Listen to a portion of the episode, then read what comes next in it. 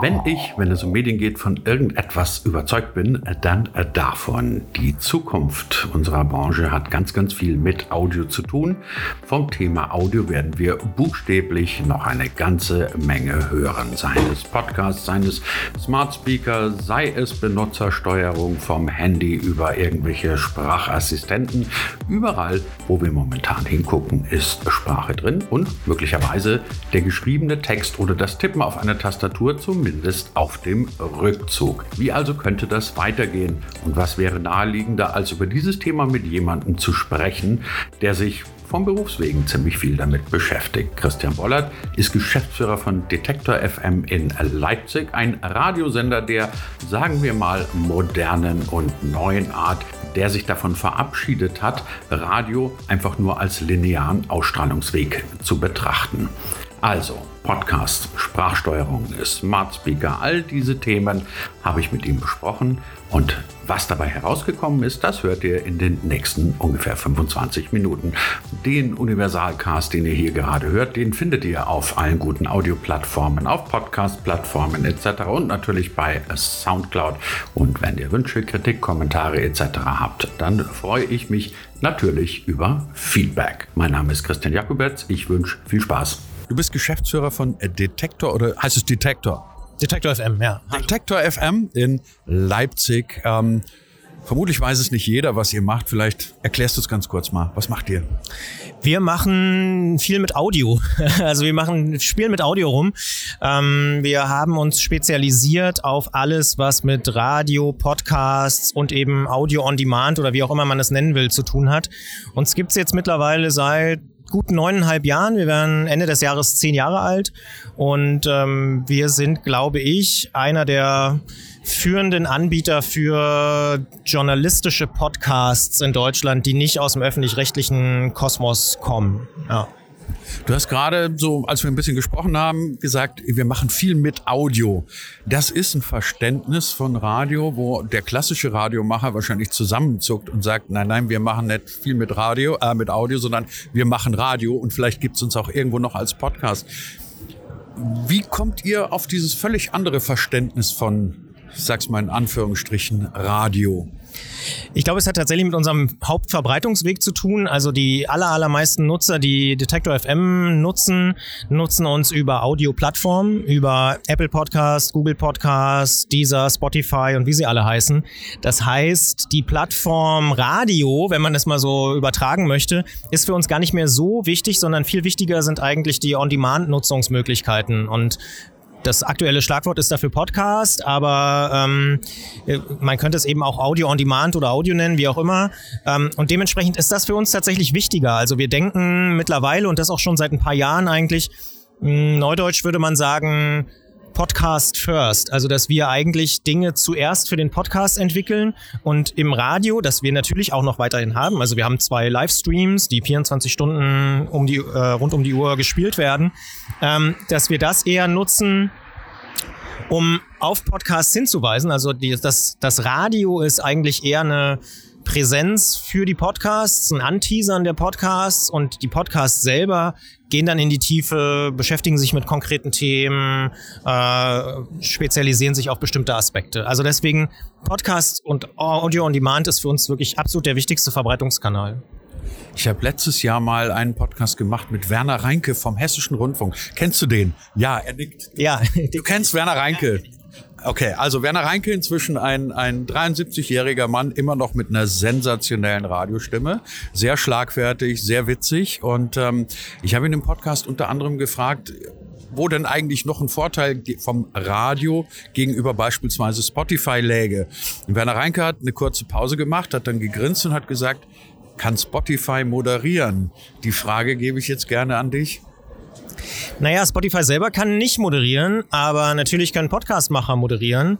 Und die Frage ist ja, ähm, wie sich das so in den nächsten Jahren noch entwickeln wird. Jetzt gab es ja gerade, ich habe es jetzt vergessen, wie es ganz genau heißt, aber es ist irgendwie Your Daily Commute oder irgendwie sowas.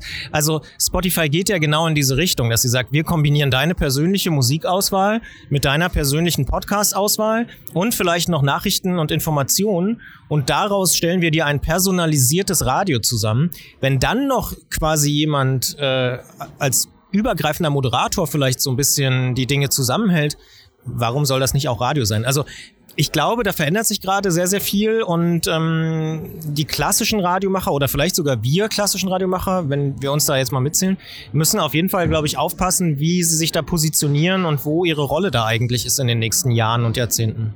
Erleben wir beim Radio gerade das, was wir beim Fernsehen eigentlich schon vor, sagen wir, fünf Jahren erlebt haben, nämlich weg vom linearen Programm, wo ich weiß, okay, um 12 kommt das Mittagsecho, um 13 Uhr kommt keine Ahnung was, sondern ich stelle mir meine eigene Playlist zusammen. Seid ihr also quasi so das Netflix des Radios?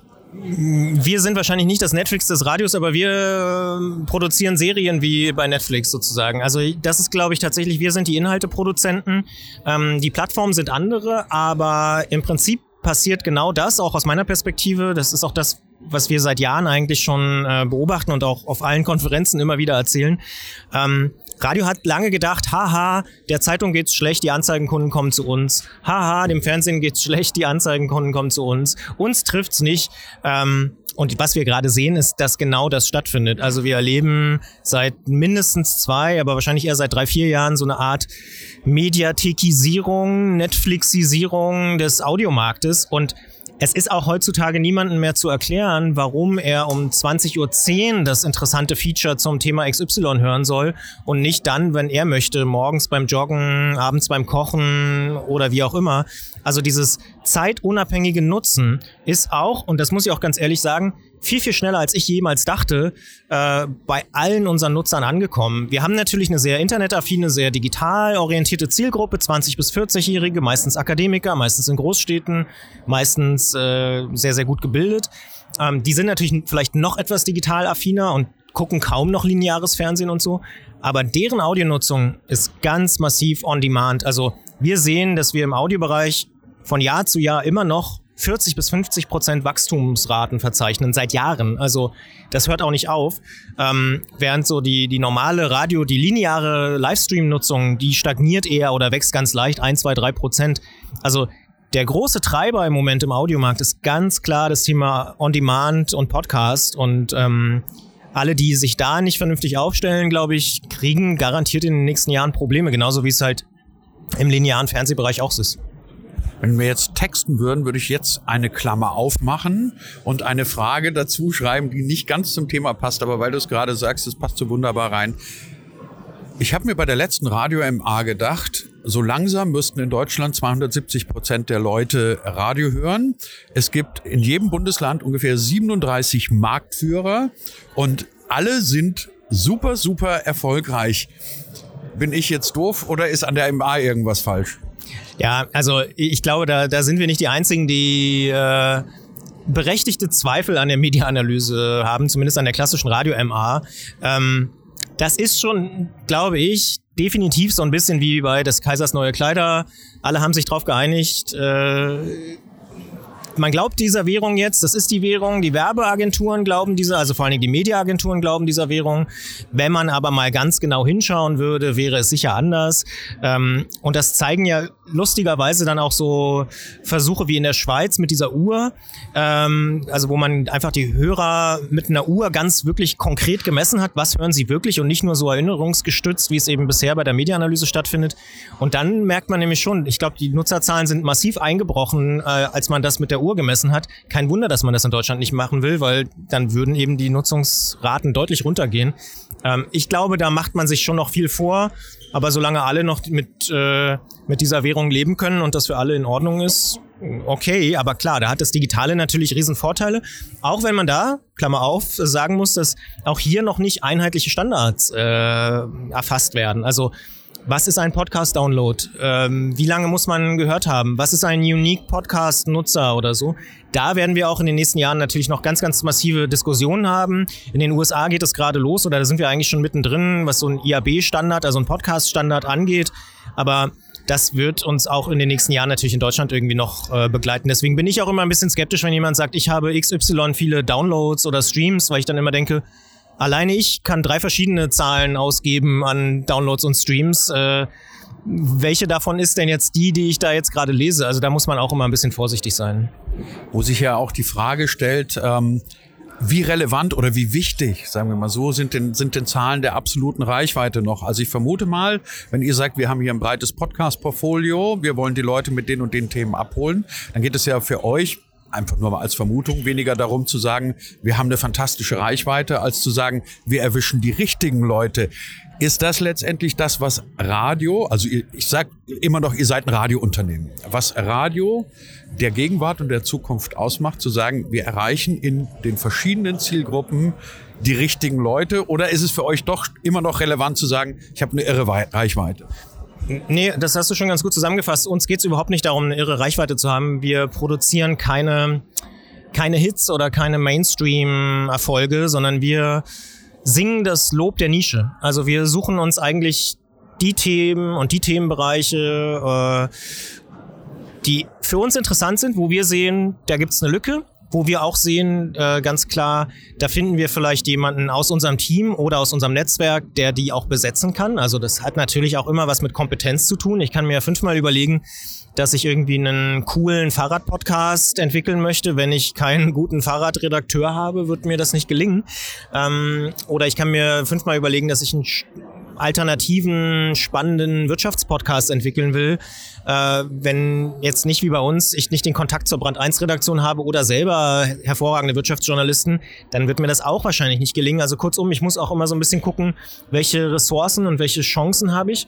Aber da haben wir einfach in den letzten Jahren gemerkt, dass wir als Audio- und Podcast-Spezialisten ähm, auch da oft ein guter Vermittler sein können. Wir können Dinge ermöglichen, auf Plattformen bringen, so produzieren, dass es auch für Leute interessant ist und da auch so ein bisschen Übersetzer sein für klassische Verlage beispielsweise, die vielleicht vorher ähm, eher im Magazinbereich äh, sehr, sehr aktiv waren. Und ich finde nach wie vor die dieses Bild oder den Vergleich auch sehr spannend zu sagen, dass Podcasts so ein bisschen wie der Zeitungskiosk am Bahnhof sind. Also da gibt es halt für jede Nische ein passendes Magazin und ich kann genau die richtigen Leute damit ansprechen und das auf eine sehr emotionale und tiefgehende Art und Weise und eben nicht marktschreierisch, ich bin der Größte, sondern ich widme mich ausschließlich diesem Thema. Also einige unserer beliebtesten Podcasts sind absolute Nischenthemen. Und wir haben das Gartenradio, Antritt, die Fahrradsendung, äh, das Brand 1 Magazin zum Hören, also Wash, der Gaming Podcast. Also wir haben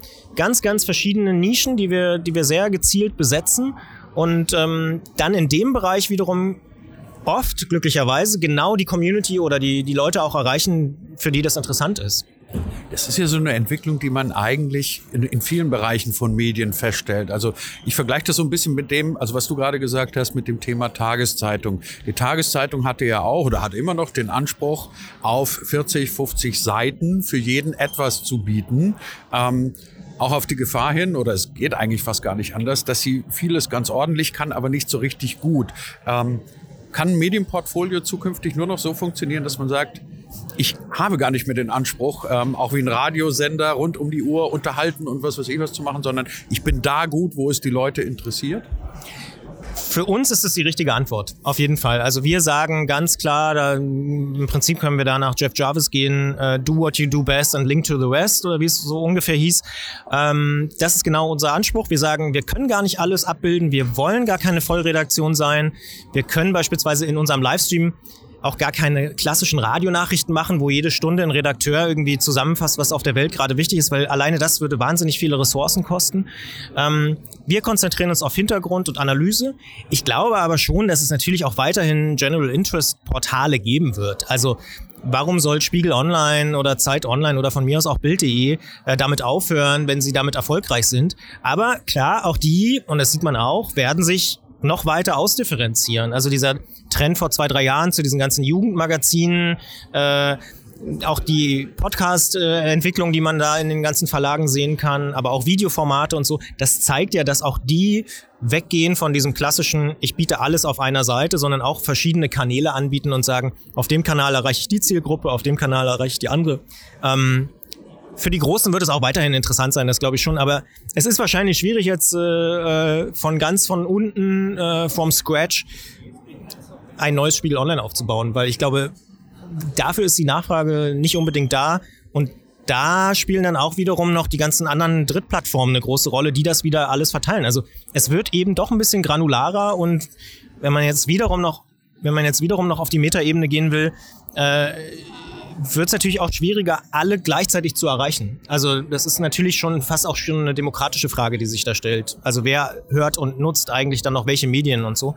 Ähm, aber für Medienanbieter ist es, glaube ich, eine der Antworten ähm, aus meiner Perspektive, die gut funktionieren können. Und das zeigen wiederum, glaube ich, auch die drei aktuell spannendsten Formate, ähm, nämlich, ich sag mal, Newsletter, also sehr zielgruppengenaue, zugespitzte äh, Formate, wie jetzt beispielsweise der Fridays for Future Newsletter von der Süddeutschen, wo ich jetzt gar nicht genau weiß, ob der jetzt wirklich sehr gut funktioniert, aber die machen ihn zumindest. Ähm, dann ist das zweite Format ohne Frage Paid Content, also dass man irgendwie exklusive Inhalte direkt auf der eigenen Plattform verkauft. Und drittens Podcasts. Ähm, und alle drei haben das interessante äh, gemeinsame, dass sie von einem Absender kommen. Das heißt, ich mir gehört der Newsletter, also mir gehören die Adressen, mir gehört auch der, der RSS-Feed und mir gehört der Inhalt, den ich in meiner Paywall habe. Und ich bin nicht mehr so abhängig von großen Social-Media-Plattformen wie jetzt Facebook oder so. Also die Geschäftsmodelle verändern sich auch wieder hin zu stärker von den einzelnen Anbietern kontrollierten Wegen. Das finde ich eigentlich ganz spannend, dass das jetzt gerade so, nachdem irgendwie vor zwei, drei Jahren alle ihren Inhalt auf Facebook monetarisieren wollten, äh, bis sie dann gemerkt haben, dass Facebook natürlich monetarisieren will und auch vielleicht am größeren Hebel sitzt. Ähm, das sieht man auch bei vielen digitalen äh, Startups. Also ob die jetzt Mike oder BuzzFeed oder sonst wie heißen, ähm, dass die in den USA massive Probleme bekommen, weil sie eben zu sehr auf diese Algorithmen auch gesetzt haben. Eine Frage, deren Sinn sich erst in circa 30 Sekunden erschließen wird. Die wievielte, äh, oh Gott, nein, die wievielte Republika ist es, die du jetzt gerade besuchst? Oh, da muss ich nachzählen. Ähm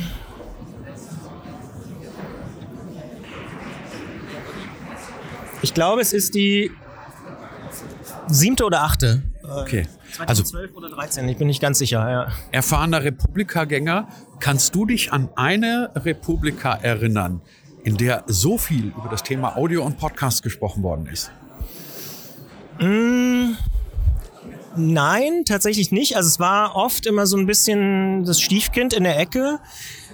Aber aus meiner Perspektive wird immer noch nicht genug darüber gesprochen, logischerweise. Also ich habe immer noch das Gefühl, dass Podcast und Audio gerade bei der Republika noch viel, viel mehr Platz verdient hätte. Gerade wenn man auch über das ganze Thema Sprachassistenten und was dann noch so kommt, äh, redet. Und das ist ja eigentlich genau eine Frage, die sich auch die Republika immer gerne stellt. Ähm, aber klar, ich merke schon auch, dass das Thema Audio und Podcast wichtiger wird. Aber jedes Jahr wieder und dieses Jahr auch höre ich das, äh, die Kritik, dass die Räume für Podcast-Themen viel zu klein sind, äh, dass nicht alle Leute reingepasst haben und so weiter. Ähm, ich glaube, es geht noch mehr. Oder es sollte auch noch mehr gehen.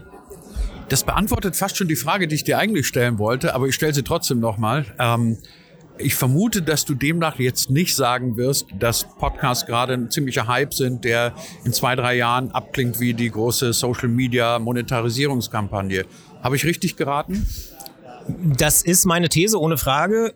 Was mich auch da so sicher macht, ist die Beobachtung einfach von uns selbst, dass in den letzten Jahren, und es ist wirklich jetzt mittlerweile seit vier, fünf Jahren zu beobachten, ist einfach ein kontinuierliches Wachstum und eine kontinuierliche Veränderung der Nutzungsgewohnheiten äh, zu beobachten ist. Und ähm, das zeigt mir einfach, dass es nicht nur ein kleiner Hype ist, wo jetzt irgendwie alle sagen, oh, die Plattform ist aber sexy und wir machen das jetzt alle mal, sondern es scheint wirklich ein spannender Kanal zu sein für ganz verschiedene Leute, ähm, für Nutzer und Nutzerinnen, aber eben auch für Leute, die sich bei bestimmten Themen positionieren wollen, also Experten beispielsweise, die eben einen Podcast machen, so wie du beispielsweise, ähm, aber eben auch für Marken, die das irgendwie für sich erkennen und sagen, ich möchte einen Podcast nutzen, um Dinge zu kommunizieren, die nicht in einer Minute 30 zu kommunizieren sind, die nicht mit einem lustigen Gift zu kommunizieren sind, wo es ein bisschen mehr Hintergrund braucht und so.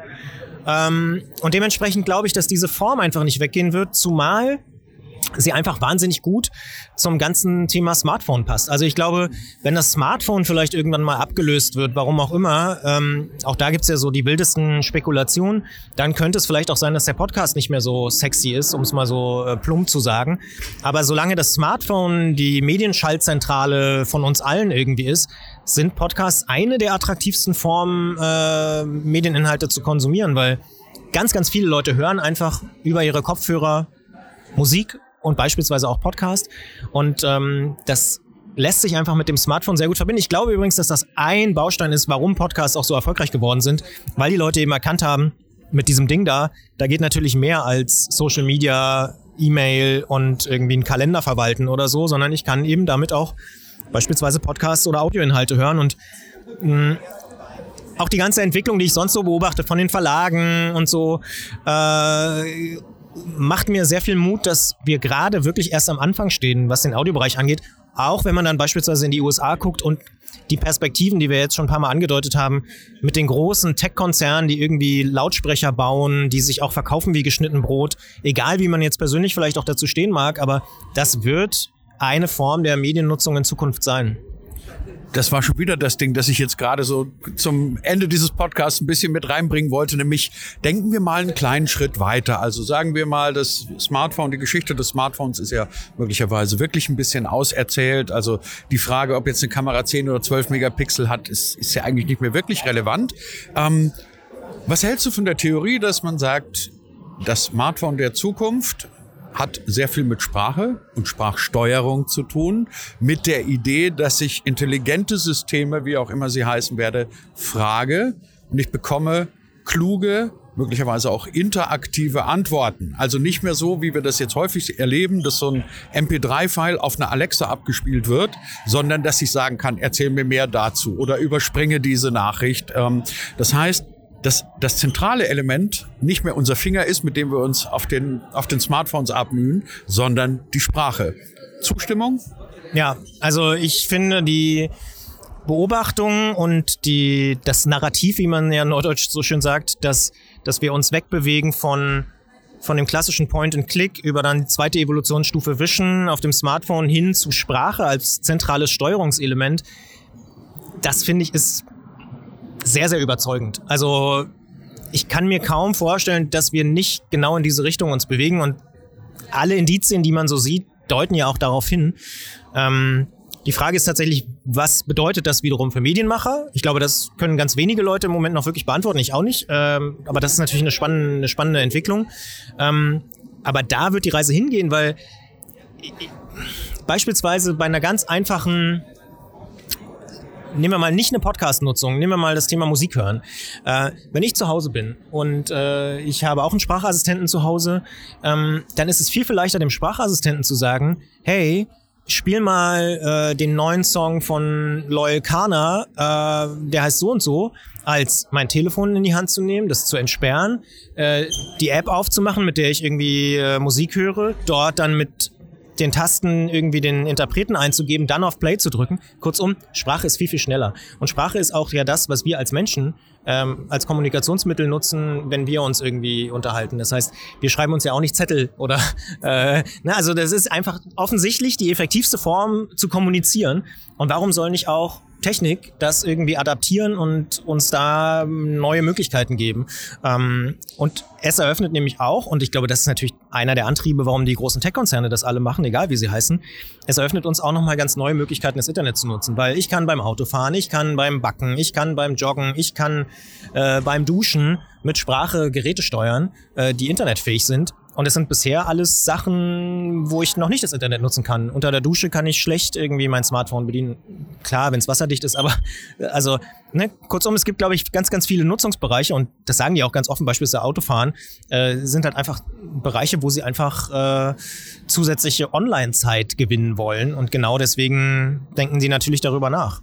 Und ja, ich bin mir ziemlich sicher, dass es kommen wird. Also würde mich sehr wundern, wenn, wenn es nicht so ist.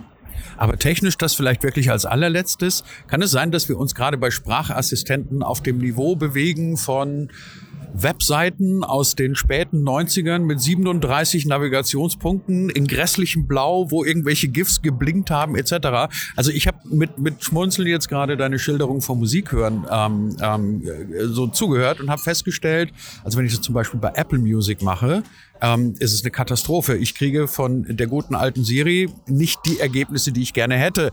Da ist Amazon oder Google Home schon wesentlich weiter, aber es scheitert immer noch an einer Technik, die ziemlich am Anfang steht, oder? Ja, total. Also wir testen ja, wie gesagt, auch diverse Sprachassistenten auch bei uns bei Detektor FM, um einfach zu gucken, wo geht die Reise hin. Ist das vielleicht überhaupt ein Medium für Podcast? Und wenn ja, wie? Äh, also auch da zum Beispiel bin ich mir noch gar nicht sicher, ob das tatsächlich das Medium schlechthin für Podcasts sein wird, weil was wir so sehen bei unseren Tests ist, dass die Leute sehr häufig eher dann doch wieder zu Streams und Playlisten äh, neigen, wenn sie so Sprachassistenten nutzen, auch weil Podcasts ganz grässlich zu bedienen sind bisher, das muss man mal sagen. Ähm, Zweitens aber auch, weil man sich kaum einigen kann, wenn mehr als zwei Leute im Raum sind, auf welchen Podcast und welche Episode. Ähm, das ist so ein bisschen, als ob man mit drei Leuten zusammen Netflix gucken möchte. Wird fast nix. Ähm, und dementsprechend könnte es auch durchaus sein, dass es dann so eine kleine Renaissance gibt von Playlisten, von Podcast, also von, von kuratierten äh, Inhalten, die länger sind. Und das ist ja auch ganz spannend, dass gerade Spotify, die haben eine Dusch-Playlist und die haben irgendwie eine Autofahr-Playlist und so. Das machen die ja nicht aus Spaß, sondern weil die auch sehen, okay, das wird genutzt und ähm, Deswegen weiß ich noch gar nicht, ob der Smart Speaker an sich für den Podcast so der Durchbruch ist, aber es ist auf jeden Fall für das ganze Thema Audio wird es ein wahnsinniger Treiber sein. Ähm, aber ich teile auch gleichzeitig deine äh, Beobachtungen.